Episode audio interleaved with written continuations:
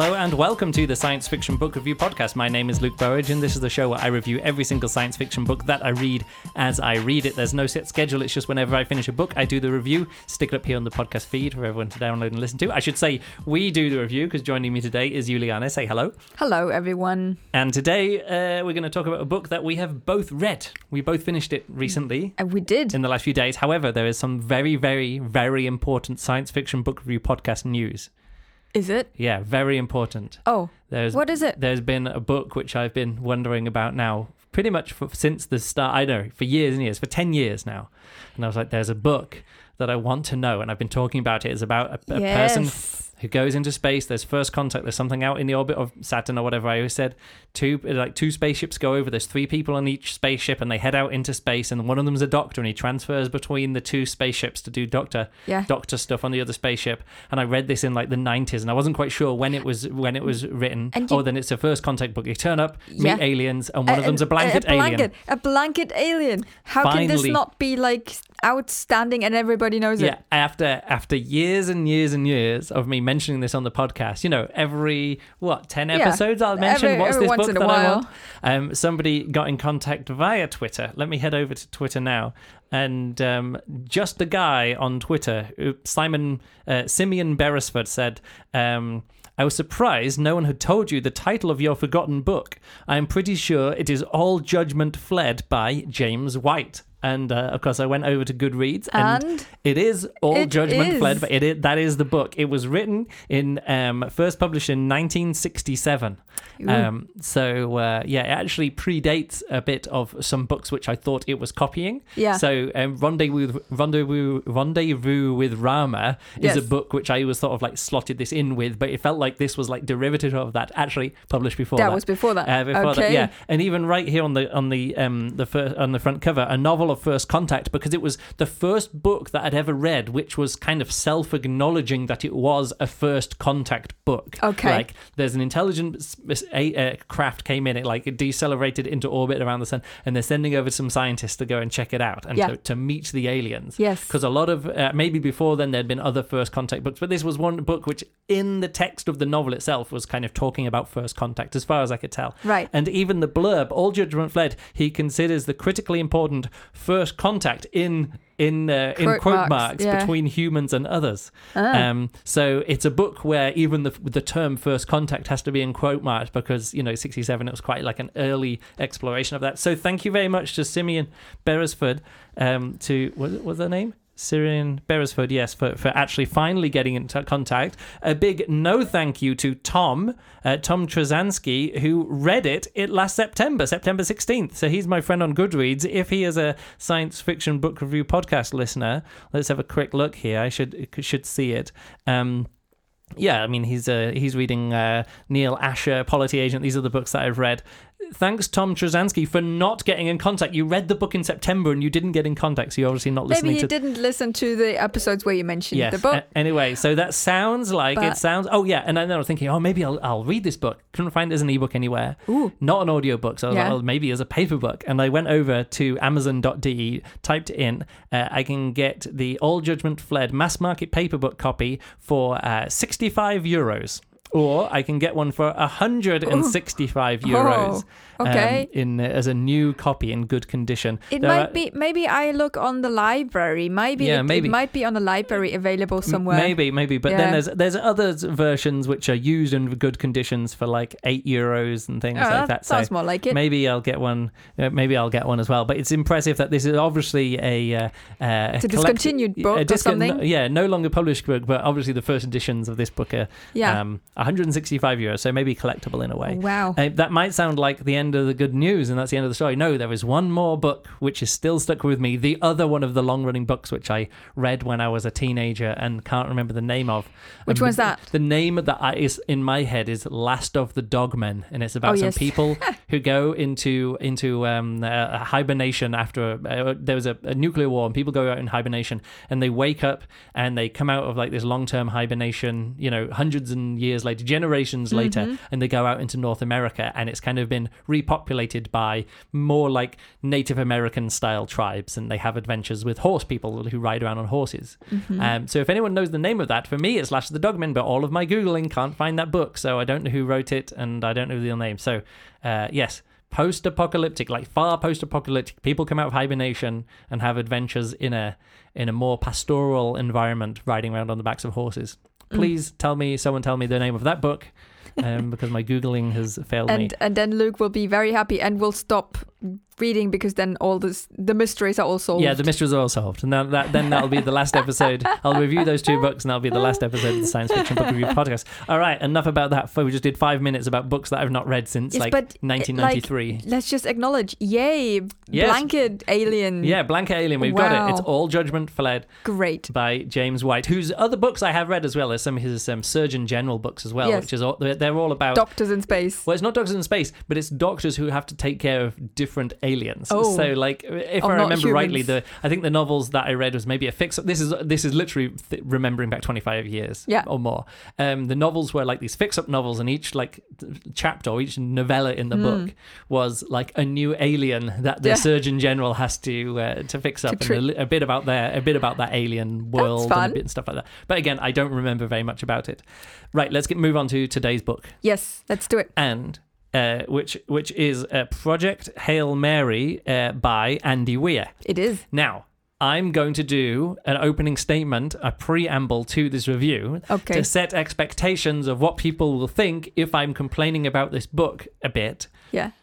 That in the end, I'm and then at the end of the review, I'm sort of like, oh, loads and loads and loads of complaints, and then like four stars, and you're like, wait, wait, you were talking about this book, and I was Yes. expecting one stars, and you said four stars. I'm not Yeah. giving away what Okay, my final what, rating what's is. the Um, it's just that, like this book, I okay. Let me put it this way: uh, The Martian, which is Andy Weir's first novel, his he self-published it, and then it Yeah. became a, a real published book. He had a rewrite of it. There was two different Yeah. audiobook versions. It Yeah. became a movie, yes? you know.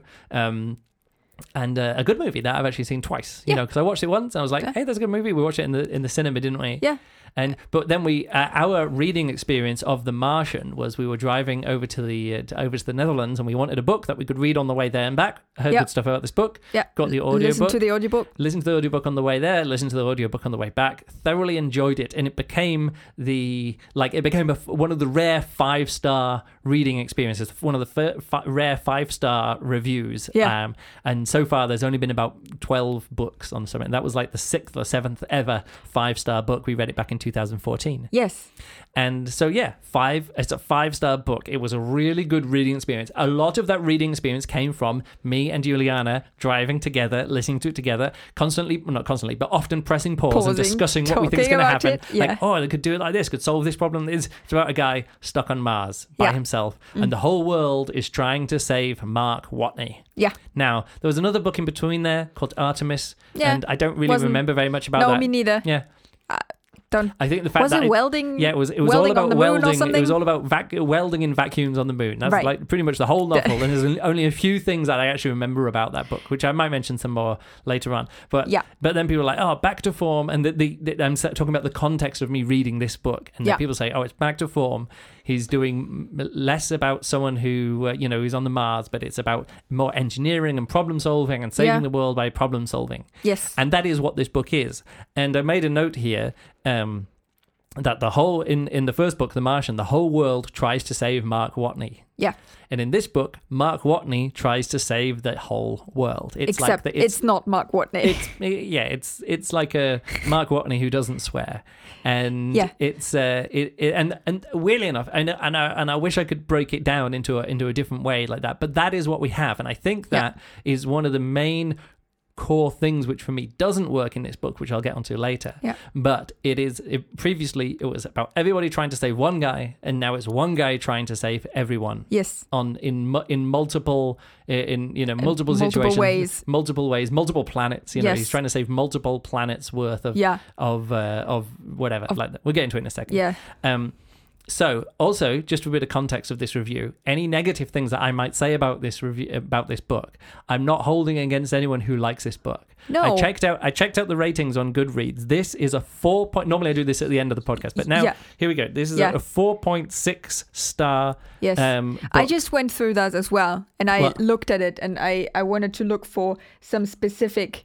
Um, yeah, Hmm. yes, like the variety of of reviews is generally broader, Yeah, but this is all just all people five just stars, five yeah. star, five star. So I just want to put this in context. Four point six stars is very is a very very very high level of rating of reviews. Absolutely. And I looked at all of the books that I've read on Goodreads, and uh, it says that I've read 555 books. That's what that's what Goodreads Goodreads. on Goodreads. Like Yeah. I mean, I've read more books than that, but of course, this is all of the science fiction book review podcast That you've you know, I've read in there, Yeah. and loads of other books where I was like, oh, I read that years ago, and Yeah. you know, marked it down as read.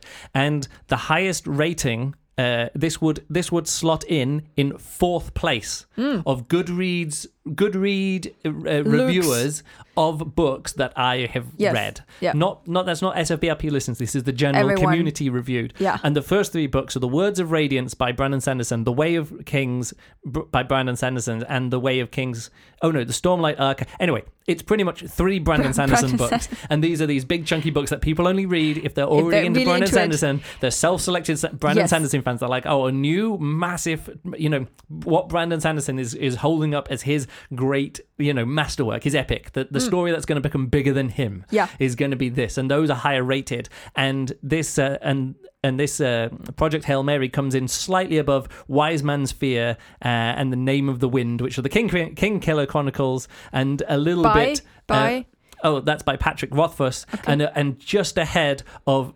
Game of Thrones by George R. R. Martin. So in other words, this has got the, the fan base and the and the and the acclaim of only the only other people who who have reached this height is literally these big, you know, Chunky, uh, chunky, chunky fantasy stories and things. And you've got to I've got to scroll down quite a long way before I get down to um, anything which is as high as that, and that's you know which is a science fiction book, and that is Saints of Salvation by Peter F. Hamilton. Again, a, a book later on in the series that Yes, people really with- enjoy, and only yeah. the people who enjoyed the first two books read. The, and it's a recent book, you know. Yes. So this is of course a recent book. So I just want to say that this book seems to be a very highly rated and appreciated. and very highly appreciated review. yes. And as context for this review, I understand everything that people enjoy and that want to give this a five star. Absolutely. For me, like there is a lot of good stuff in this book. And I enjoyed a lot of the things, a lot of the individual elements in this book. yes. However, there were like four or five major things, major problems for me in this book, which for for an author who I'd given five stars to before, Mm-hmm. like, then, and I don't want to frame this review sort of like we did with Hyperion, like this is a five star book if it wasn't for these like five or four major things, like with Hyperion, oh the ending is really weak, Yeah. and there's this one story Yeah, that doesn't yeah. work, and the reveal of the twist is really disappointing, you know, and these other kind of things. There's a few of those things. Oh, and it's about a subject, you know, the, the poetry that they talk about is like I just don't care about. you Yeah. know. Whereas with this book, I think the flaws are in the execution and the decision making of the author Yes. rather than any specific thing in this book which I don't uh which which I didn't enjoy. So I d- also I don't want this review just to become like oh just change the book in these you know in this in these five ways and I'll No. give and I'll give No, no, it five could stars. you couldn't really do that. But I just want to again. So that's all of this stuff. Like I say, I'll, I'll get to some stuff that I really enjoy about this book. But again, there's a few things as I go through this. If it seems like that I'm being overly critical, I'm uh, the critic. My criticism of this book has to be framed in that like a previous book of this author. I gave five stars to, and then the general consensus is like, oh, this is that same author that you gave five stars to. Forget about his middle book. This is his him back on form yeah. and that's what that's where any criticism I come from is is from that kind of expectation and from my own desires of what I want from a an Andy Weir book. Yeah. Um when So- we when we were about to sit down to record this podcast Yeah. just before Yeah, um I finished this a few days ago actually this book uh, I read it as an as the ebook and you listen it to the audiobook yeah, and, And- you also listened to a little bit of the audiobook as we were driving. as we were driving along to just get a glimpse in what Yeah, how it sounds because it does make an impact. Yeah. It, it changes the experience of the book, um, especially in this book because there were bits that are difficult to transport written, and you can do stuff about it Audio wise. audio Yeah. audio wise. Yeah. So I wanted to listen to that how that was uh, done, and um, these few days in between, Mm-hmm. I just had a bit of time to reflect on a lot of things in the book, Uh oh. and now when I looked through the and I was thinking, oh, today, today I Mm. was thinking, okay, what what kind of rating do I give this book? Yeah. And Yeah, because we both finished it like two or three days ago. Yes. But you've been busy I with work, busy and, with work and I was a bit ill. didn't have the the headspace to do the podcast. I say ill. now- I've just got a bad neck and was struggling a bit with uh, with uh, uh, moving my Yes. neck. But it's better now, isn't it? it's mostly better Mm. now, yeah. But it was just creating headaches and stress. Yeah. Yes. So I was thinking about that and I thought, oh, I just have a look on Goodreads, what people say. And normally what happens is, is that I scroll down and I do find a person Yeah. that represents my thoughts Ah, yeah, yeah. quite well Like, and maybe even better than? I so if you're thinking, oh, I thought this was like a three and a half star, but you find someone who says, oh, three stars, but actually three and a half stars, and you read it and they kind of reflect what you're. Yeah, I get it. And generally, other people are better than in putting down their opinion that coincid- coincides with also being my opinion. But in this book, I uh, I couldn't. you couldn't find anyone who I'm glad that you did just now this um, preamble kind Yeah. of, you know, Putting hey context. people yeah. out there, um, we come from the same place as you are, and you are enjoying this book, and I can see why. But I do have, I do have things to Yeah. say about this All right, book. let's get into it. Let's- Okay, let's just talk about a bit about the book. And it's about the setup of the book Yeah. is that somebody, Mark Watney, wakes up It's and not Mark Watney. it's it's a it's like a, a younger version of Mark Watney. Grace Ryland. Grace Ryland is Dr. Grace no Ryland. Ryland Grace. Ryland, Ryland Grace. His oh, yeah. is Ryland Dr. Ryland Grace. Yes. Uh, uh, I don't think he's doctor. Oh, is he doctor? I can't remember. Anyway, but he Mm, wakes think so. up and he's got and he's on and he doesn't know where he is. Yeah. He, he comes out and there's two dead people laying beside him. He's like, oh, who's this guy? Who's that guy? Or Mm. who's this girl? Who's that guy? Or whatever it is. Yeah. And then he he's got amnesia. And over the course of the first few chapters, he he works out that he is on a spaceship Yes. somewhere not near Earth. Yep. And he's been in a coma, um, or he's been in cold sleep, or whatever you want to say, a medically induced coma for a long time for the entire trip Yes. and uh, yeah, and then he's uh, and then he's uh, but he doesn't he doesn't remember why he's there, and he slowly has to work out what like what What's he's doing going there, why he's doing there, like what why his past he is. is going, why he is there, and the others aren't. His backstory is revealed through alternate chapters or sections in chapters where he uh, where he remembers some stuff and his memories come back to him, and it Yeah. works out. Oh, I was a high school student. What am I doing in space? No, And- not student. Oh no, no I, was a, I was a high school teacher. Yes. Um, uh, yeah, he's talking about his students and things. And then what am I doing in space? And then it's revealed, oh, I'm actually, you know, I used to be an expert, and I was the person who proposed that there was a kind of life form which wasn't based on water; it was based on other chemicals, and Yeah. it was shunned. And because he couldn't hack it in academia, Yeah. he didn't do it. But he he, he does that. He his PhD was in you know speculative alien life or whatever. yeah. So, uh, so he works out what he's doing there, and as time goes on, he has to do the Mark Watney thing of like, oh, I've got to solve a problem. Hmm. What am I doing here? Why is it too heavy? Like, or what is gravity? And then he starts working out how he can measure gravity, and he's at 1.5 G's, and he's trying to work out, you know, oh, I'm at 15 meters per second per second, and tries Lots of equations. and then, as it goes on, it turns out that he is on a mission, um, which is a, a Hail Mary um, That- mission. That that, Do you, you understand the expression of a Hail Mary project? Um, it's uh, from the sporting context. Sporting context. You get you get to the end of the you get to the end of the uh, uh, let's say American football game, yeah. and you've got zero seconds left on the on the clock, Yes. uh, but you need you need us to score a goal. One one goal. And so you just do a Hail Mary pass, which in other words, you're not throwing it to anyone. You just run, the quarterback You just, just runs back and just chucks it like really far in the air and just like, well, I don't know what's going to happen. Maybe, or maybe not, but maybe one of my team will catch it and run down to the other end and get the, the touch goal. Or a Hail Mary, uh, a Just Hail like a, sh- Mary. a sh- shooting in, into the uh, uh, into the open. Yeah, you well, don't not know. just open. it. It's sort of like, oh yeah, like you see at the end of the basketball with the buzzer beaters oh in yeah, basketball. where they try Yeah, to do the dunk. Yeah, uh, well, from, not just the dunk, like they the- just all the way at the back, and they just chuck it, and they're like, Yeah. "Well, I hope it goes in." And everyone sometimes goes, it does. And so and when it does go in, you're like, "Oh, that was a hail mary attempt." So in other words, it's sort of Ah. like you just chuck something out there, and then say, "Hail Mary, full of grace, please let this work out," and then you know, and it, and, and it goes in, and you get a three pointer at the you know from off I the end of the court on the other one, No, throwing of it over course. I did not know So anyway, that. that's what pre- Project Hail Mary is. uh, A Hail Mary attempt. I I mostly know it from sporting context. I always like. I thought. I mean, I think they did explain something it- in. it's no, not- it's not mentioned. really. I thought this was weird that it had this name to, because to me that just feels like uh, somebody who who named this project was Catholic, and then they said. "Oh, No, no, no, no. Mary, save us," or it's, whatever. It's uh, uh, it's the um, the the overriding American chauvinism of this book that.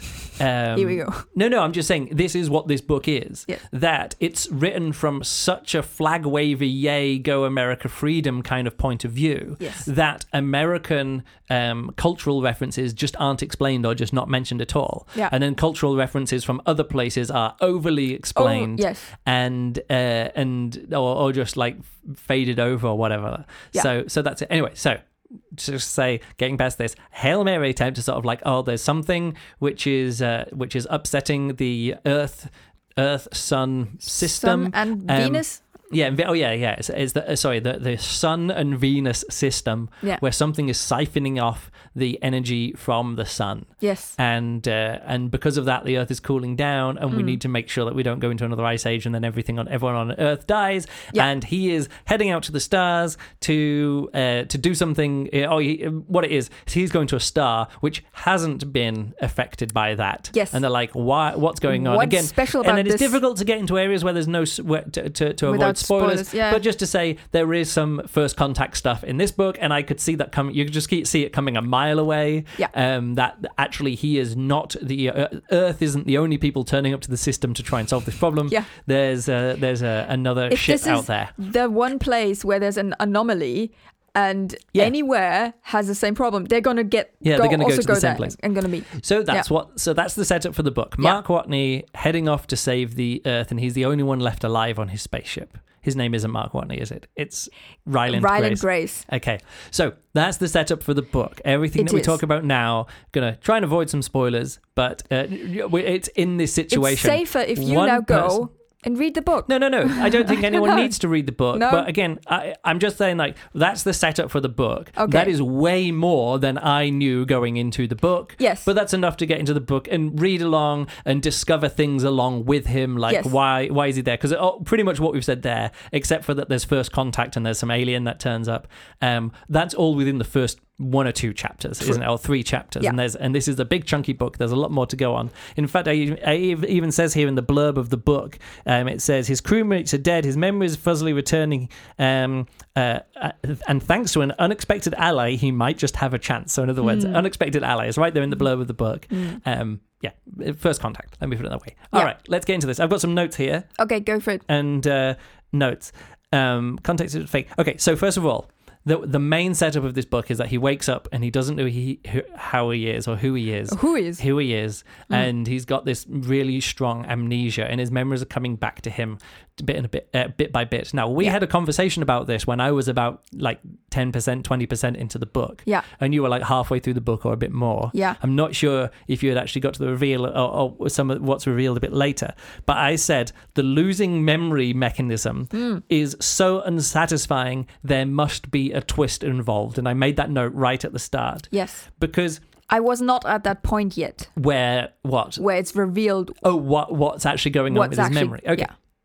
But there, there, it turns out there is. Yeah. But it was, it's so clumsily done Yes. that it was I was astounded that Mark Watney, no, sorry, Grace Ryland, Ryland Grace, wasn't way more like, oh, what's going wrong here? So I'm like, oh, I've been in a coma for four years. Yeah, a bit of amnesia is pretty much. And I was, and I said to you, it must be something. There must be like an alien ship. And this is even before we got to the first contact part. I was like, there must be an alien ship nearby, which they've already got there, and they tried doing it once and they failed, and now they're like, oh, wipe these, wipe these, these two people died, wipe that one's memory, and then we're going to start it again and see if they can solve the problem fresh. It felt like we were in some kind of Truman Show kind of setup where the rules had been artificially made to be perfect for the storytelling that needed to be told in this story. Yes. Not that this happened naturally or that it was a natural occurrence that he like the way that his memory was blanked out because we need someone like this is the whole point of the Martian is that Mark Watney is there solving problems, solving problems, solving, Yeah.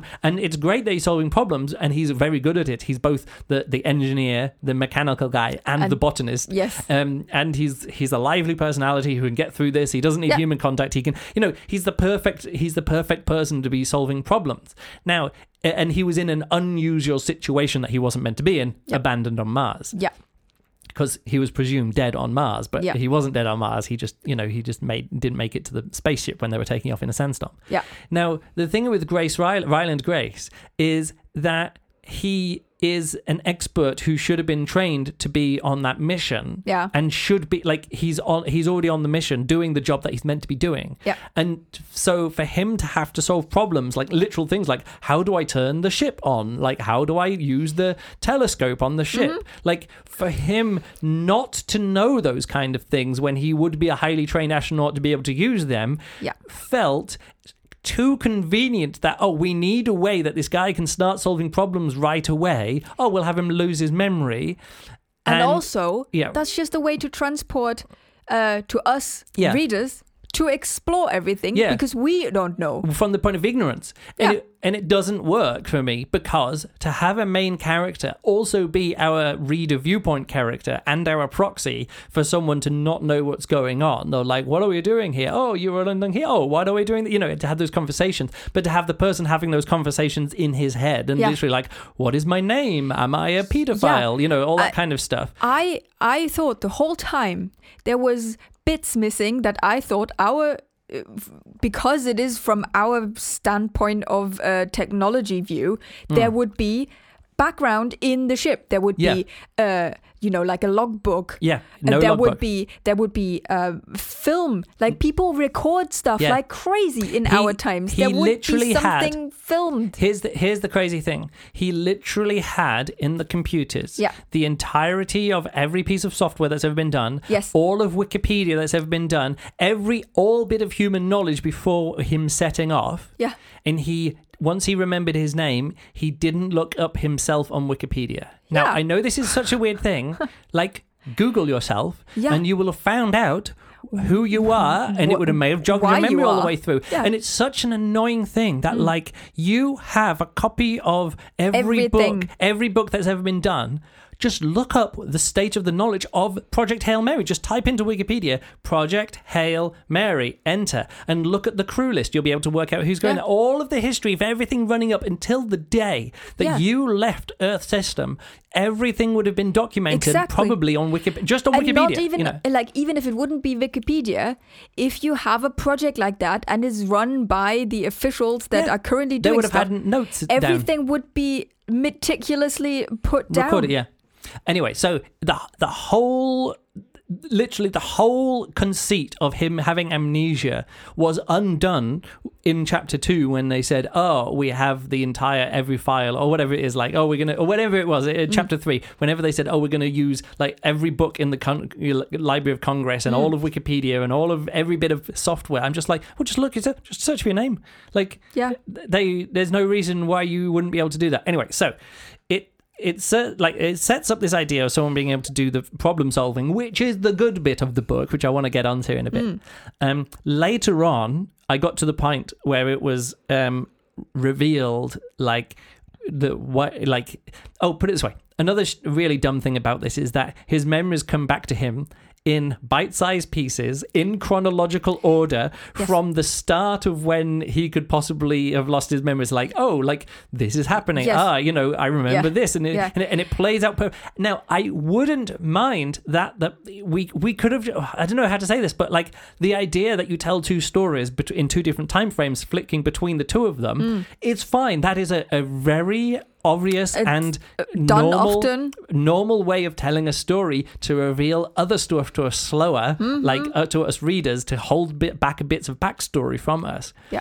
but it it's doled out at the speed of plot, not at the speed of memory returning. Yes. Like there's lots of chapters in the first day that he's awake and you're like, oh, when he's working out what's going on the ship, and then it's sort of like, and then two weeks passed when I was doing this to the ship, and then, but in those two weeks, we're not revealed any more memories. Like the memories stop coming back to him when plot doesn't need to be progressed, Yeah. and then when plot needs to be progressed, we then get the perfect bit of memory at that point that is jogged by that. Now that isn't badly done. Like, oh, I look up and I see, I don't know, I see some stars, or I see this thing, and then No, he has a memory about some stars. Like it, it makes sense that things that he's doing and thinking about and problems that he's solving jog bits of memory later Hmm. on, but that they all come out perfectly in cho- chronological order felt really, Yeah. really fake. The- you know, the way that my memory works is that I want to really remember something and it doesn't come at that point. No. And then uh, hours later, I sit here and then uh, something I wanted to remember really badly at 11 o'clock is then coming at that point. yeah.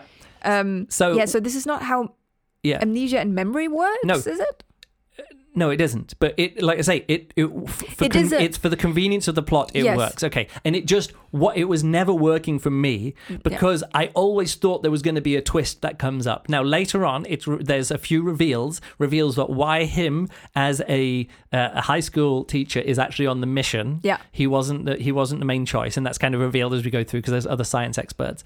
And then the reason why he, the avail- seat availability comes up was the most disappointing way possible because it wasn't a character moment. Yeah. like it wasn't a character moment for anyone else. It was sort of like, oh, did the other did the other people drop out or whatever happened? Again, I'm not going to give anything away, but that is uh, there's literally. Um, uh, I made a note here. It's the most boring way possible. Not a clever ploy, not a fun twist. They just need a replacement. There's actually a, a quote, the decision made itself. And I was like, I never want to be reading drama hmm. where the decision made itself. It's sort of like, oh, there's all these humans around, all these human motivations, and everything is here. Like, there's all these different ways and different things that human motivations and characters could do something. And there are some people who are superficially interesting in the in the flashbacks back to Earth Yeah. there's Stratt and there's um, uh, other people I don't remember the names of some Russian people with who drink a lot and some Yeah. you know and I was like oh what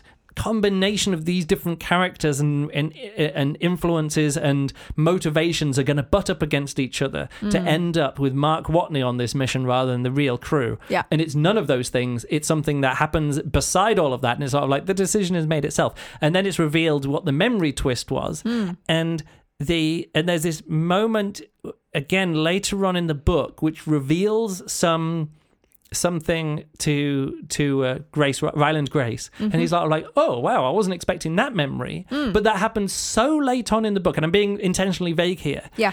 But It does. there is a main character arc Yeah. for the main character. There was like this huge character arc Yeah. which could have happened with this main character. It unfortunately he doesn't remember his own his own backstory. Yeah. So what could have been revealed or what could have been a, an amazing setup for the start of the book to kick off the novel at Yeah. the very start of the book Yes. Like this uh, event of like how he gets to be on this mission at all and his reaction to it Yeah. to then what he does at the end of the book that is That like gets lifted. yeah, that would it, but get lifted it is so a much. textbook character arc for a main character or just any character. Yeah. You start off in this thing, you go through a journey, you end up changed, and you reflect back on the different things, Yeah. and you make different decisions at the end of the book than you do at the beginning of And the that you would have done That is if- what yeah. a character arc is. Yes. And he. And he kind of does that, but in at, at like 85% of the way through the book, it's revealed that he would have made one decision, but he didn't remember it, so he's been making other things. And then at 90% of the way book, he completes his character arc. So the main journey, character Yeah. arc that the main character goes on happens between 85% of the novel and 90% of the novel. There's literally a 5% of the novel where he realizes something, and because it happened to somebody he didn't even remember, like it happened to, it might as well have happened to someone else because he didn't remember it. He's like, Yeah. like, oh, that's weird. Well, I wouldn't, do, I wouldn't think of the same thing now or whatever. Yeah. The, uh, watch alarm went off. What's that? Yes, the bread. Bread. Okay. So anyway, uh, we'll, we'll I'll press pause in a second. So there is a delay of the reveal, Yeah. and that it meant it's meant to be a twist, but actually all it's doing is robbing me of any character development at all from a story where there there could have been major character development, Yeah. except the amnesia made it for him forget actually what his main what Who- his character was like, who he is. actually is. Yeah. And he's sort of like, well, I'm in this, I'm in this situation. Just got to make the best of it. I've just got to be Yeah. upbeat. I've got to do everything Yeah. cool. And I'm like, ah, that is not. Yes.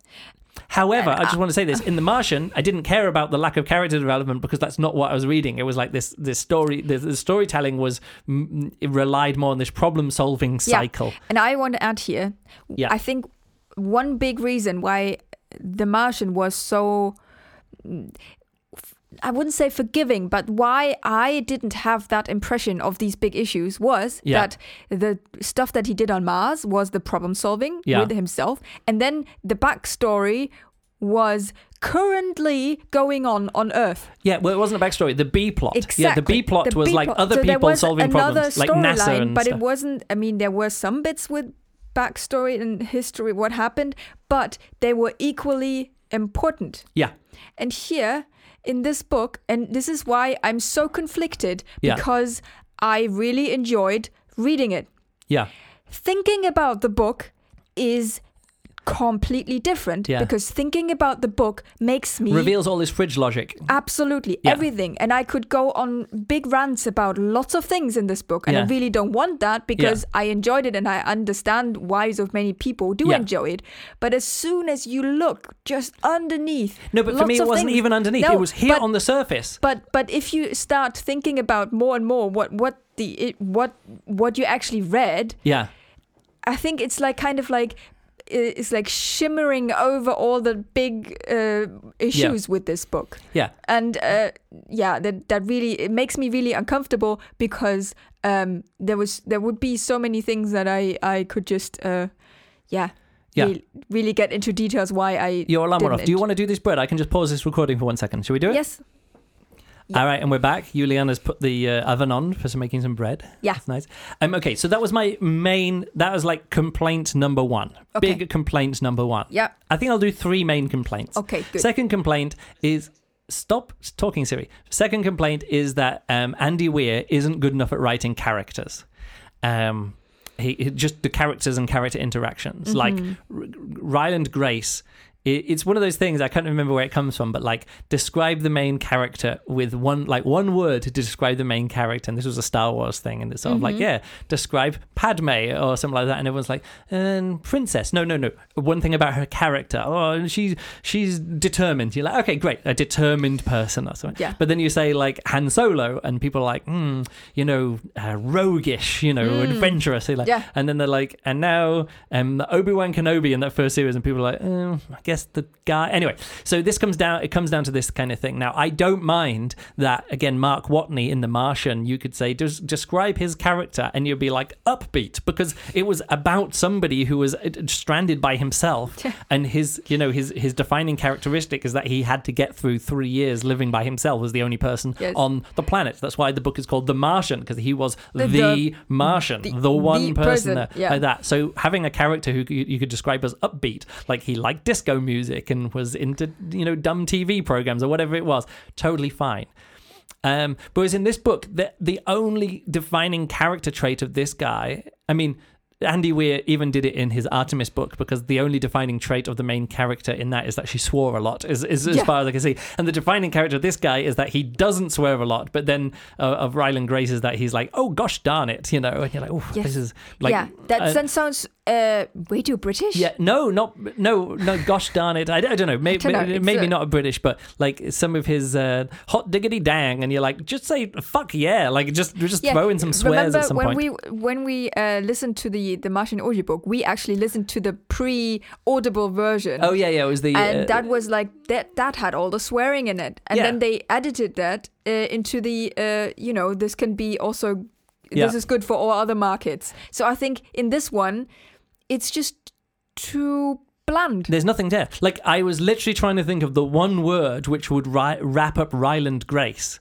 And i ex- would say gray Grey. he feels like a gray character No, uh, uh, again, you could say grey, but I would say sarcastic because yes. almost like the only defining part of his humor Yeah. was like some sarcasm, Sarcasm. and I'm like, I, he just wasn't like he wasn't not fun to be around, Yeah. but he wasn't fun to be around. He was like you say, like exactly fifty percent grey. You know, Yeah. um, when you when you hold like these um these wall panels that we have like are meant to be like in as an inoffensive Yeah. and bland as possible. And this is somebody who is like out in the stars, literally saving humanity. And I just wanted like anything at all for him. Mm. Then the alien shows up, and by the end of the book, we're like friends, yay, friends, we're best friends and things. And I was like, what does Rocky the alien see in?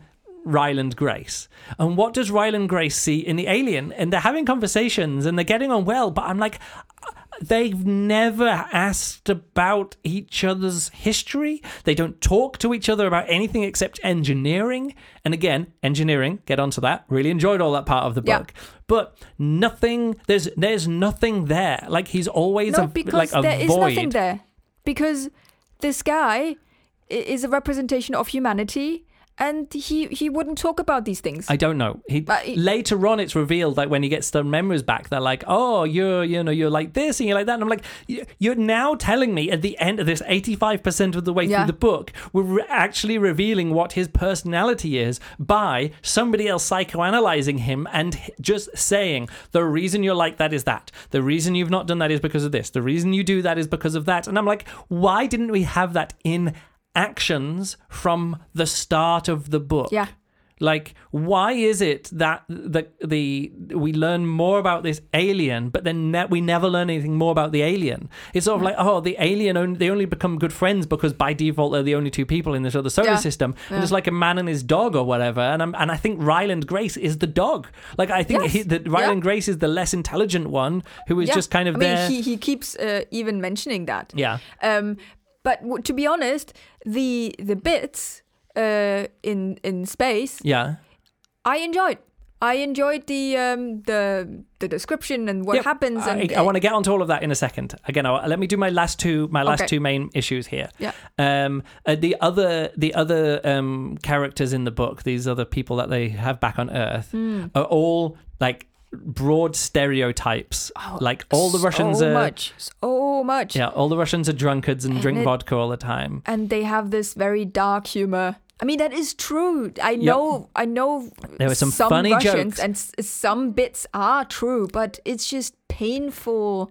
Also, a lot of the characters come off as like there was this one character who was this crook who like he, he scammed some money out of some governments in Africa, just generically racistly Africa, um, in a way which really stood out to me. I'm like, this is this is this other character, this New Zealander who, and you're like, oh, there could be something interesting going on here. No, Hmm. but those interesting characters are only there to progress some engineering. Like Yeah. they don't. None of these characters actually have a life of their own. There are two characters who have lives of their own, and those are the two um, science advisor or the science crew. Yeah. And one of them is like this hotshot young. Um, you know, she's she's already she's on track to get a Nobel Prize, and she's only thirty two or whatever. Yeah. And the other one is this expert guy who is. Um, I know it's weird to say.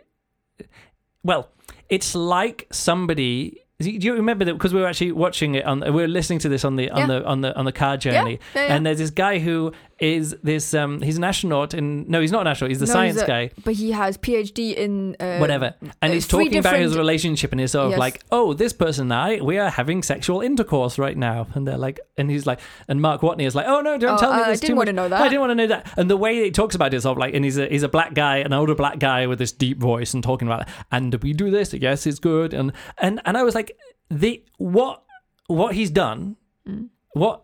Andy Weir has done is watch Brooklyn Nine Nine, Mm. and there's the Captain Holt on there. Holt, Yeah. have you seen this? The, the like the, Yeah, the, yeah. The, the boss of the yeah, yeah, yeah. of the department I, I, uh, I of the do understand who you you're talking about. and it, it is literally just being, oh, what if Captain Holt wasn't a homosexual but was, you know, uh, heterosexual and happened to be a science guy Yeah. and was in this novel? And I'm like, you're just writing, like, even the way that he was speaking, like the way that he would make sentences is the way it's funny. I mean, it's funny because, like, it's a funny characterization and it's the exact characterization characterization of Holt in Brooklyn Nine Nine, and it's so weird to see that just sort of like, oh, this person is just like you've just put Holt in your book, and so it's unfortunate that the most memorable character seems to me like just someone borrowing a character Yeah. from from uh, from an existing comedy work and things. Um, and then yeah, and some of these other characters, one one person's character defining character is that they are a Beatles fan, and they're naming the Beatles these little robots that uh, you know autonomous robots that are going to send information back to Earth. Yes. And he says, "Oh, and this beetle is called Pete. They're all named after the named after the uh, um named after the Beatles." And you're sort of, but who is Pete? You know, and there's this whole long thing. It was like, well, Pete Best was the Beatle before Ringo Starr was the Beatle, and it's explained over and over. But this character said. The Beatles are my favorite band. I think Sgt. Pepper's Lonely Hearts Club Band is one of the greatest moments in musical history. Yeah. Here's the thing if you're a Beatles fan, you wouldn't say, I think Sgt. Pepper's Lonely Hearts Club Band is. You just wouldn't say that. You just wouldn't say that. You just say, oh, Sgt. Pepper's is my favorite album. And everyone would be, oh, mine's Revolver, mine's whatever. Like, you, you, it, the, that the person spelled out. What their favorite album was by its full title shows me Yeah. that they weren't a real Be- Beatles fan, or in- they weren't talking about the I Beatles have- in a way that any Beatles fan I've ever heard would ever talk about the Beatles. I have a great analogy here, and it's a food related Oh, yeah. analogy, but it fits so well. Yeah, In Germany and in Berlin, especially, yeah. you have currywurst. Mm. You know, it's a it's a dish. It's a, a, Yeah. a sausage, and it has some curry ketchup on top Yeah. and fries, and then you get um, ketchup and uh, mayonnaise along with it. Yeah. If you are a person who is often, regularly, and happily consuming this, you Yeah. don't say, "I want a currywurst with uh, chips and mayo and ketchup." Yeah. There are specific ways of saying Of that, ordering it. Yeah. of ordering it, and Yeah. everybody knows this Yeah. person knows their shit. yeah. So you just say uh, Pommes Schranke Yeah. mit Currywurst Yeah. or whatever. I'm not I'm not a Currywurst fan. Yeah, but, I know what you mean. It's sort of like, but if you're explaining, like, if somebody else is asking you about the Beatles, uh, look, I don't know. I'm just saying it's sort yeah, of like whatever you, it is, if like you are the- actually a fan, you have the lingo of a fan. And that's the thing that the the New Zealand guy who was saying, "Oh, I'm really passionate about helping people in Africa." Hmm. So I went to Africa, and there was some somewhere in northern Africa. You're like, no, no, no. If you're passionate about pe- helping people in Africa, you go to. Um, the Ivory Coast, or you go to Nigeria. You don't go to generic racist Africa. Africa. And Africa is huge. and when they're talking about, oh yeah, and we defrauded some governments of North Africa, it, you wouldn't say like you. That's not what you would say in that situation. You're sort of like, oh yeah, I scammed Libya and Morocco or whatever. You know, what uh, Tunisia, Morocco. Like we got some money out of them. Like you wouldn't say I got some money out of some generic country in North Africa. And these are the characters in their own voices Yeah. talking in ways which is so unbelievable. Okay, that's that. Let's put all that aside. The characters in this book. Andy Weir isn't good enough at writing characters, which worked okay in The Martian. yes, because there are no characters. Yeah. They're like a handful on Earth. And the AB story worked okay. Okay, here's the final thing, and this is the one of the most damning things about this book for me, hmm. is that what I loved about The Martian from Andy by Andy Weir hmm. is the problem solving in the way that like we were listening to the problem and they're mm. sort of like oh we're in this situation and what are we going to do Yeah. i need to grow some potatoes mm. and i'm like and you can you can kind Mars pause the, soil. yeah in mars soil and you pause the book and like he's going to have to mix that with his own shit like you you as a human person Yes. like as a human person with like general knowledge and problem solving skills and basic science kind of stuff Yeah. can work that out and then you press play and what does he do he starts he starts mixing martian soil with his own shit because he needs he needs The some bacteria, bacteria, yeah. you know and then later on you know i'm just picking out uh, just a few things that were a delight in the book sort of like Yes. oh i need a working radio. And they've already mentioned that oh pioneer is over there or Yeah, some you know the some of the and opportunity rovers, rovers are there. Yeah. and you're like how far and you you start doing it in your head. Of course you don't you don't have the map in your head but you're like oh there's actually some radios have- you get There's- ideas. yeah. And and when he's talking about welding you think about this. Mm. and when he's going talking about duct tape you think about that you know in the orbital mechanics you're like oh yeah you're gonna do you know gonna swing Mm. around. And even the politics kind of stuff you're like you're solving problems along with the NASA politicians Mm. back back home it's it's all of those amazing moments which are kind of hinted at in um, in Apollo 13, where you're like, you know, the people come out and they dump down a th- uh, like a, a big box of parts this is all the stuff available. yeah, this is all the stuff that's on the ship. Yeah. You need to get this square peg into, that this round, round hole. stuff. Go. Yeah. And they go away. And in the movie, you don't get to see them. You don't get to see them solve that, but they come back and they're like, "We've got a process. You've mm. only got this much duct tape or whatever, mm. and this plastic bag. We've solved it." What made the Martian good was it was those it was those guys solving that problem. But the Andy Weir, as the author, gave you all of these puzzle pieces, Yeah. set them all out in front of you, and then said, "Right, here's a problem." And you're like, "Ah, right. He's got a rover. He's got this much battery. He's got this much stuff. He's got to go through this place. He's got to Mm-hmm. Yeah. get that." And you, as the person, that's what made it a five star reading experience. That all the time you were thinking, "All right, how much power does he need? Mm. Where how does he get to?" Mm-hmm. And of course, you're oh, like it's well written. Now, Like it's like every single moment in the book is like set up in a way that, of course, there's going to be a solution to it because you know he's not going to die at the end. Yeah. And of course, there's, he's going to find a way through. But all of the problems were human scale problems with one guy just trying to survive for 300 days on Mars. Yeah. And there's going to be a sandstorm and it's going to fuck him up. And then his tent is going to burst. This Oh, book. wait. This book. The problems aren't human scale Yes. like how to solve this problem is get the entirety of the the, uh, the human race to work with alien uh, species or alien technologies kind of thing to funnel every single thing that's available if you literally want to set off nuclear bombs you're allowed to do that all that kind Yeah. so all of the like the backstory and how he arrived there problem solving is at a scale which isn't interesting for me as a human to solve because it's too the scale It's is too, too big, big. and Yeah. they try and he tries to put a human face on that which is this character called Stratt Hmm. who becomes this the head of the program the head of the Hail Mary project Yeah. who has the whole world at her disposal so she can just solve any problems like oh if you want to do this how would you solve it well you could do it legally this way you could do it mechanically this way you could spring people out of prison and make they promote them to the top of your organization. Why? Oh, it's okay. Like so all of that problem solving was too big of a scale. Yeah. And then the stuff in the like the main the A story, which is uh, uh, Ryland Grace out in. In in, in space. space. Some of the problem solving is fine. However, the problem is already solved. He just needs to re-solve it because he, he just needs to re- Re-remember. re-remember it. Yeah. So all of that not very satisfying. Hmm. Do you do you need to go and do the bread one more time? Yes. Okay, I press pause and I get into point two.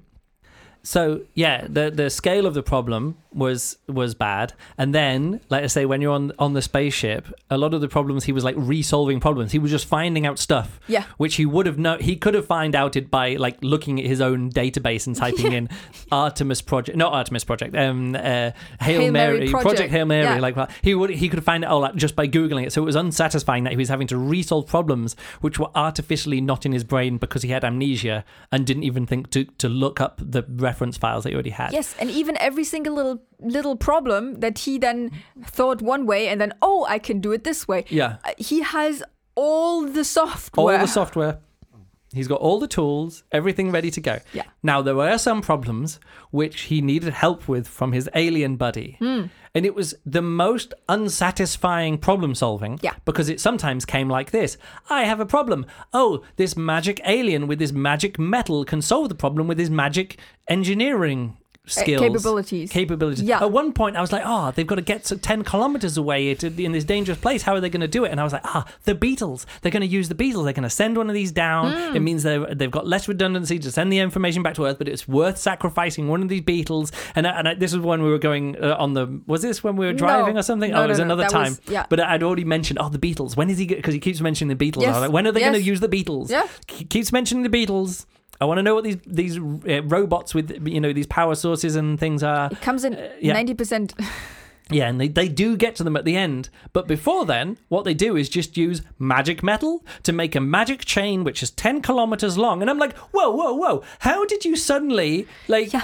where did it suddenly come from that you have enough metal, magic metal, to make a chain that's 10 Well, kilometers it at the time when we when we listened together. It was Yeah. mentioned lots and lots that this guy came in with lots of bags. Yeah, yeah, no, lots I, and lots I of get bags. that. I get that. But if literally somebody has a bag of holding that they can just pull out, literally anything that could be made out of metal, Yeah. they can just make it out of metal. Like at, with the click of her fingers, it's sort of like next chapter. Oh, now we have this ten kilometer chain. I'm like, ten kilometers of anything is a is a lot. You Yeah, know, is yeah. a whatever metal it is. Yeah. I don't care if it's the lightest, best metal that's ever been made. Yeah. Like, so so many of the problem solving was either the wrong scale for me to solve in my mm. own head. Yeah. That like it's impossible for a human to actually solve it by themselves, or it's human level problem solving scale, but then literally a magic alien with magic metal just makes the device that magically solves it. Yeah.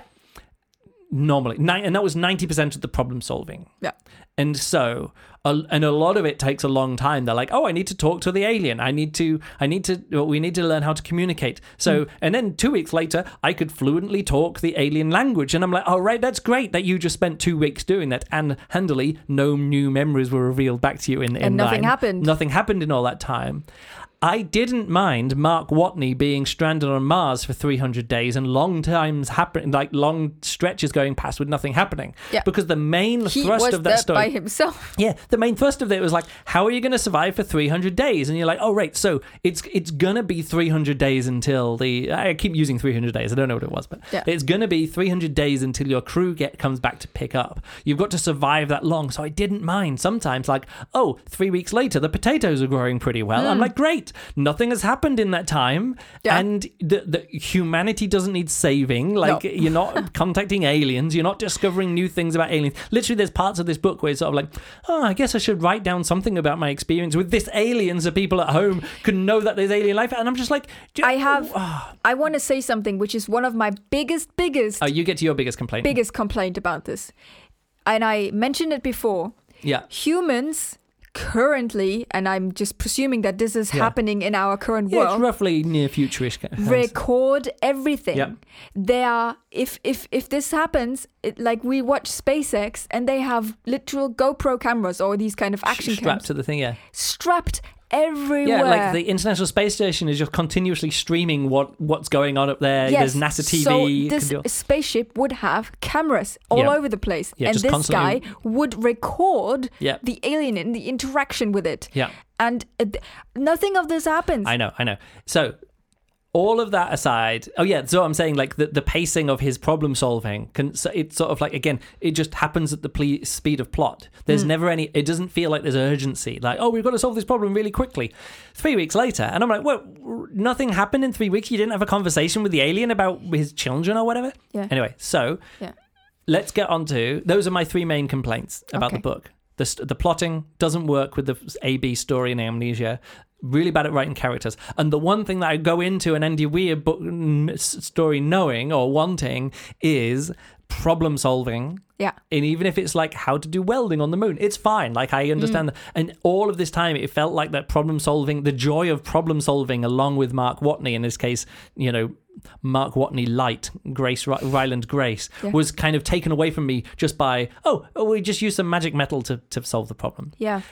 What I liked, let's get onto the what I really enjoyed about this book Yes, go for it. is I loved the world building of like the, just not the world building like the problem like Yes. the, the the the sun is dying why is the energy being sucked from the sun all of that stuff i found fantastic Yeah. all of the, The- the alien life form that's on living on jupiter no, no on, on Uh, venus now yeah. um all great when Rocky turns up, the alien turns up. Everything about the Rocky spaceship was great. Everything about all, everything about everything about Ro- Rocky, except his personality. But you know, all of the biology, all of the engineering, all of the like the life cycle, how he ate, you know, Yeah, how he yeah. breeding, just the how just he the re- creative stuff Yeah. like the things that um andy weir had to come up with creative things that don't, don't exist yet the Hail Mary And- and- spaceship, the layout of it, the technology behind it, using these using these uh, this alien uh, power source to Yeah. f- do it, like everything about the actual setup of the story, I Yes. found delightful Yes. and interesting and Absolutely. fun. Which is why I'm not talking about it now because that's the main good part of it. I got out the book, yeah but all of it was dragged down by these three major problems yes the story not working, the characters not working, and the problem solving not working. yeah All of it was dragged down by that. But what did work for me really worked for me. Unfortunately, that meant after about 50% of the way through the book, Mm. when none of that was being revealed anymore, Mm-hmm. when I already knew how both spaceship works and how Rocky the alien, how he worked and thought and talked and all of that kind of stuff. The second half of this book was just this, like this uh, uh, loop, this game loop going Yeah. over, if you want to call it a game loop. Oh, a problem comes up. How are we going to solve the problem? Magic metal devices. Yes. Okay, now something else has gone wrong. How are we going to solve this? Oh, some energy sources which magically can provide as much energy as you ever need Yes, at any yes. point, except, and then suddenly, oh, you don't need that much energy. Okay, we don't, it's, it's fine. It's easy to work with. Yes, Like and and there is some bits in it where then it reveals that oh, the magic stuff isn't actually that magic. yeah. Um, but that's had a kind of only like a, a little bit of like Yeah. that, it comes too late as Yeah, well. It comes, too late. late. Any issues with this? Anything like, oh, everything was going to be. It, it reminded me of that bit in Artemis where, again, I'm not going to reveal what the situation with this book is. In Artemis, they're like, I was literally making notes when listening to that audiobook where I was like, don't fuck with the air supply. You, Mm. Yeah. you're, you're talking about your big plan Yeah. is fucking with the air supply. Don't fuck with the air supply. And they kept on doing it. And then at the end of the book, she fucks with the air supply and everything goes wrong. I was like, why do why did you listen to me? Don't fuck with the air supply. Yeah. And there were some moments in this book where I was like, oh no, oh Mm. no. Like, don't fuck with the alien ecosystem. Don't fuck with it. Don't don't mess around with that. Just se- send the findings back home. People on Earth will be able Yeah. to sort it out. Don't fuck with Yeah. it. Don't fuck with the alien ecosystem. You're fucking with the alien ecosystem. Don't do it. And then disaster. You fucked with the alien ecosystem. I'm like, you shouldn't have fucked with the alien ecosystem. Yeah, like, yeah, yeah, why? yeah. And there was those kind of moments in this book. Like that was on the second part, and I made a note. Oh no. This book has become background listening like the Vorkosigan se- series. oh really? You know, you know what I say about the oh. Yeah. Vorkosigan series that Yeah, it's yeah, like yeah. nothing is happening. There's never a problem that won't be solved. There's not really any drama. Yeah. It's just, but unfortunately, even this, like, uh, like the characters and what what the Vorkosigan saga does really well is write memorable characters, who have yes. fun capers and adventures. Yeah. And this didn't have any of those memorable characters or the fun capers and adventures. It just had, oh, this is a pretty cool thing, I guess, like that. And I finished off the book just messing around on my phone, doing housework, which is what I normally can't do. That's Yeah. and then I finished listening to the book just messing around on my computer. You know, I was like looking up stuff on Goodreads. Not this book. Oh no, I don't even remember what I was doing, but I was just making some notes and faffing around and looking stuff up. And I was like, oh, this is like the most background listening of any background listening. Like, eh, because I cared so little by the end of this book. And nothing was happening in a way which was anything like it just it just started falling between the cracks in my brain. Yeah. You know? also i think you know normally you have um, a story arc like this felt like the story arc was so um, shifted and towards the end stuff happened that if it would have happened At the beginning. Yeah. uh, much earlier wouldn't Yeah. have been even at the beginning but Yeah. much earlier there would have been an arc yeah. and this way it was just like oh something and then ah uh, hmm. But yeah, but I even the the important stuff that happens at the end of the book Yeah. felt like just oh, it was just another mild problem. I'm sure he'll come up with a solution. Oh yeah, he came up with a solution. Oh, and here's another mild problem. Sure, he'll come up with a solution. Yeah, he comes up with a solution, and it it just felt 25 percent too long. But also, all of the good, uh, so much of the good stuff was compressed into the end, and Yeah. by that time, I didn't care Yes. because I wasn't Yeah. getting new world building. I wasn't getting new science. I wasn't getting new stuff. Yeah. It was sort of like, and now we have all the pieces. Iterate over by and then magic metal. So Yeah. yeah. Weirdly, I hmm? think that hmm. this book hmm. is kind of so is is successful and so many people like it. Yeah. Because actually, sometimes the st- the the problems in The Martian and these other things Mm. are actually too human level, and they didn't seem high stakes enough. Like, Yes. oh, there's a bit of Yeah, stuff. yeah. It's sort of like, and what going to happen if if you don't do this? Oh, I guess I'll maybe go hungry, or I won't have any water. You know, it was really low, and this is so hyper high stakes. Oh, yes. that it feels like everything's more important. But it But on isn't. the other hand, it isn't more isn't. important. no It isn't a bigger story. It's actually a smaller story. It felt this felt like a smaller story than The Martian yeah because The Martian it just felt like everything was at this personal level of like and uh, we're, we can we're saving one guy. Yeah, yes and even though in this book he picked a high school teacher and that kind of gives Blandy people McBland face. yes but that gives gives people probably the impression that they can identify more with this character Yeah. because he wasn't he was the way he was and he did Yeah. fail in academics and lots of people do and and I understand academics is hard and well, it wasn't even that he failed; he just didn't, No, but- did, just didn't fit in. Kind yes of. he didn't fit in but also it's it's something that not everyone feels good in and Yeah. at and it's it's it's something that needs to change the, the Yeah. way academia works is really not good I've had issues But- with bland characters before. but but because of these yeah, overhuman scale things yeah. it doesn't work Hmm. the, the, the only identification the, the way to identify is that this guy is supposedly be like a an everyday um An everyday guy. science Yeah. teacher who gets to do these amazing things Yeah. but in the end it's no, just he's not literally he's literally a Superman who doesn't realize he's a credible, Superman. yes. No, it's not credible. Um, there's a book called Old Man's War by John Scalzi. Mm. Uh, there's this great scene of how you get to know who the main character is. Mm. They're like, and he's he's is training like a training montage or training, you know, the boot camp. That's what I'm Yeah. trying to say. He's at boot camp, Mm. and the the the uh, drill sergeant says, "I don't like." Um, you know, I- don't like Christians. Who here is a Christian? And they're like, I am. All right, run to that, you know, run 10 kilometers and back. And he said, I also don't like Muslims or Jews. Who's here, Muslim or Jew? And they put their hands up. All right, you're going to, and I don't like Jehovah's Witnesses. I don't like that. And I don't like atheists. Who here's an atheist? I don't like that. And the whole point is that of like, he's saying that he doesn't like anyone. And everyone, everyone is going to have to run, you know, run up to this top of the hill and back down being again. punished Yeah, he's being punished. Every, everybody has to. Everybody has to do that.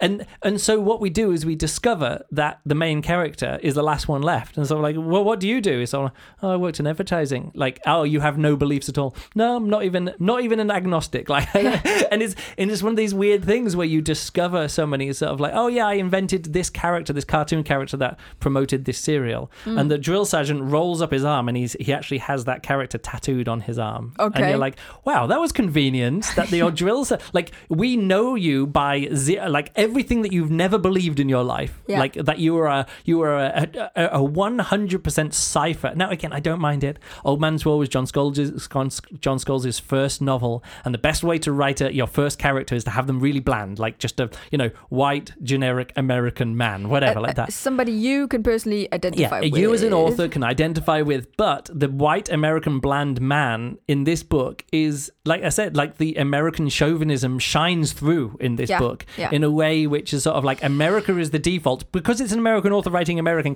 character Yeah. with the hero being an American. That's fine, Yes. but when that person is then a represent- representative of all of humanity in space, yeah it just it, it feels like that's no longer bland. That is like almost a political political statement in itself yes that you trying to be as inoffensive as possible as possible like you know i, I like uh, almost aggressively inoffensive and bland Yeah. is it's in itself like a political statement about the world Yes. And I think this is definitely one of the biggest thing that I'm really that why I think this book didn't quite like it I had en- I enjoyed reading it and I Yeah. did like it was I read it and the Yeah. the, he- the way he writes the language is oh yeah he's a good writer really good. But I think with The Martian yeah that was his peak. That was the char- character he can write because it represents him yeah a white um, science interested person. He's a programmer. His Yep. parents were scientists, Yep. accelerator, whatever scientists. Yeah and this is the kind of person he can write. He can write about this one single character Yeah. doing the problem solving, which he has done in The Martian. yeah And this is this Here- is put, it. put it this way if this was literally the same story as this Yeah. but the main character was Mark Watney.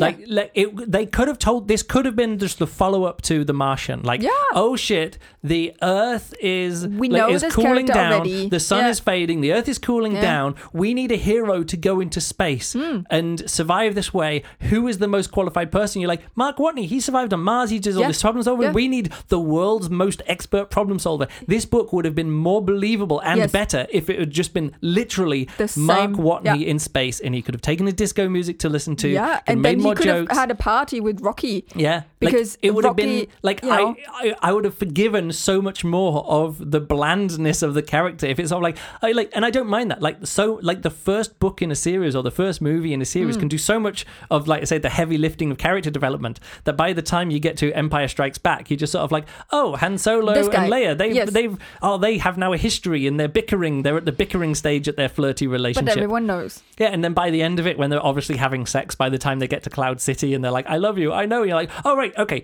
That wouldn't that you wouldn't believe that if they if they hadn't have met two movies ago. If Yes. they'd have met at this at the beginning of this movie, you Yeah. wouldn't them falling in love. But they they've gone on two years worth of adventures by then. Like I don't mind all of that. Anyway, Yeah. let's wrap up the review there. Okay. You, what when you were reading the book as your reading experience and at the moment you finished the book how would you like i'm saying forget all the fridge logic and all the stuff that you thought about afterwards would you what kind of rating would you have given it then Four stars. really Yes. And then yeah you started actually thinking I about it started thinking about it, Mm. and then it it literally crumbled, and and I didn't. You know how I rate books. I Yeah. do rate books in the way that they make me th- think about the book and Yeah. the conversations we are having. yeah And if they are challenging, if they are like the interesting thoughts that come out of it, but if the thoughts that come out of my head are, oh, this is quite, you know, America centric, chauvinistic, stereotypical blah writing, yeah I, can't rate that four stars. Yeah. I, I just can't give that rating. There were so many things in this book where I then thought afterwards, oh, yeah, oh, oh, this was not good, was it? no you know, and no, I, I can't give it four stars. yeah so what would you give it now And that's tricky. And that is a tricky No, thing. no, no, it's not tricky. Just say off the top of your head, like uh, your, your reading experience as you're reading it is one thing, but now you want to rate it, like you're re- as you're recommending it to other people as a reading experience. Yeah. Do you think most people could put all that stuff? I think that's the thing. I think most people read this book, they But don't have all- they they ha- don't have all those thoughts. They write their review, they give it five Yeah. stars, Yeah. and then they don't they don't, don't think, think about, about it it. anymore. Yeah. But we do think about books after we've read them because we're going to do a review about them. So you start thinking, you know, you start making some notes, or you start Yes. formulating your thoughts. Yeah. And that's not the reading experience that's afterwards, but that is part of you your consumption of a book. Yes. My reading experience was not great. Like I say, there was parts of it where I was like, "This is five star world building and Yeah, five star yeah. sciencing and five star." And Yeah. some of it was really good and interesting. But like I say, three major problems Yeah. and if the three major problems, or if two of the three major problems are, I the characters aren't working for me, Mm. and the plotting and story isn't working for me, like the main conceit of the main plot with one of the big reveals as we get through, none of that was. I was literally making notes about it at the start of the book, saying, "Wow, this is really clumsy," and it wasn't working for me. Yeah. no, I like this was never going to be above a three star book for me. Yeah. and by the time I got to the end, and it was it was uh, just become background listening, I was Yeah. like, well, two stars. Yeah. So like the most I can give this book, my high point that I could give this Yeah. is two and a half stars. Yes. Um, Yeah, I think that too. But in a way, then I want to put it to 2.75 because it was at the end when I read, but like during reading and Yeah. while I didn't think too much about Yeah. it, it was higher. So would you would you give this book three stars? that feels too high. This is what I'm saying. 2.75 two- No, for let's me. just give it two and a half stars. Like that's it. That's the rating I'm going to give this is two and a half Okay. stars. Yes. Because there's no way that you can go through all of this. Like we have said what we enjoyed about this book. Like Yeah. there is good stuff in it. It is well written. yeah. No. Again, on a like a page by page basis, there is some good writing in this. There's good stuff in it. And Yeah. I did enjoy it I while laughed reading quite it. often. yes, Like there is there is some good humor in I, the book. I do totally this this whole part in space. Um, I would have enjoyed much more if there wouldn't have been all this other stuff. yeah.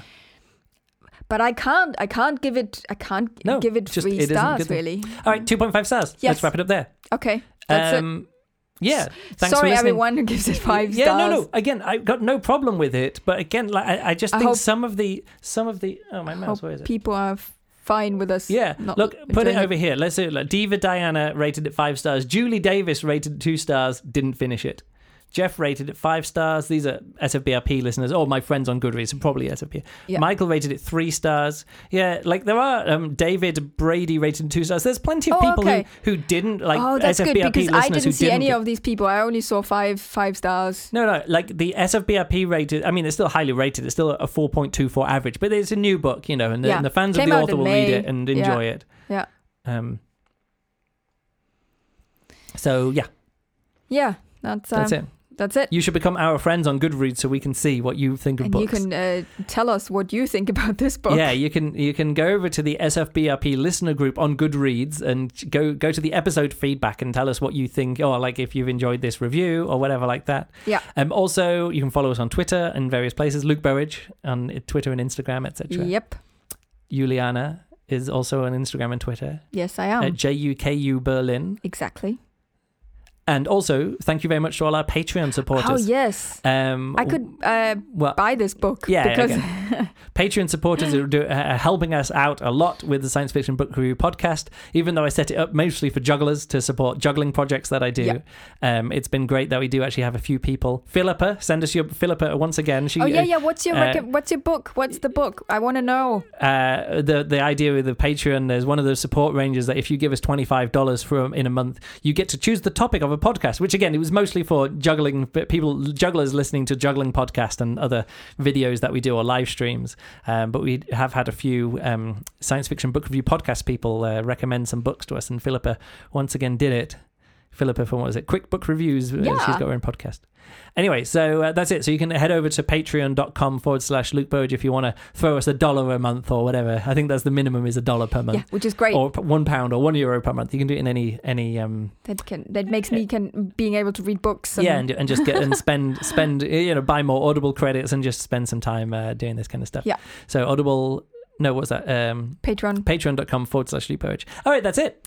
Okay, Uh, up to the next book. What's your next book? Uh, I don't know. I was thinking like, oh, maybe I'll actually want some more background reading, and the next Vorkosigan saga book is not in the Audible free library, so I'd actually have to spend a credit on on a Ooh, Vorkoz on the next do No, of course not. I'm not spending a credit on. Uh, I've got other books to do. So I was I was checking out some other ones. There's this uh, Ben Bova book.